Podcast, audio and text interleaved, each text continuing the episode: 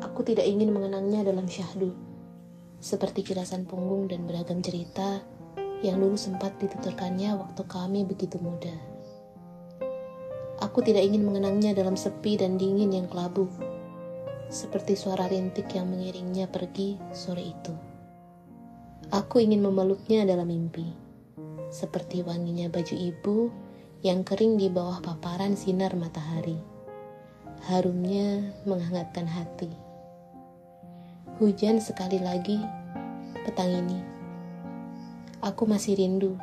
Aku masih ingin menyimpan kenangan-kenangan hangat agar mimpiku bersua senyumnya. Bukan perasaan hilang yang meninggalkan luka. Aku ingin memeluk erat-erat, tutur nasihat dan cerita hangat.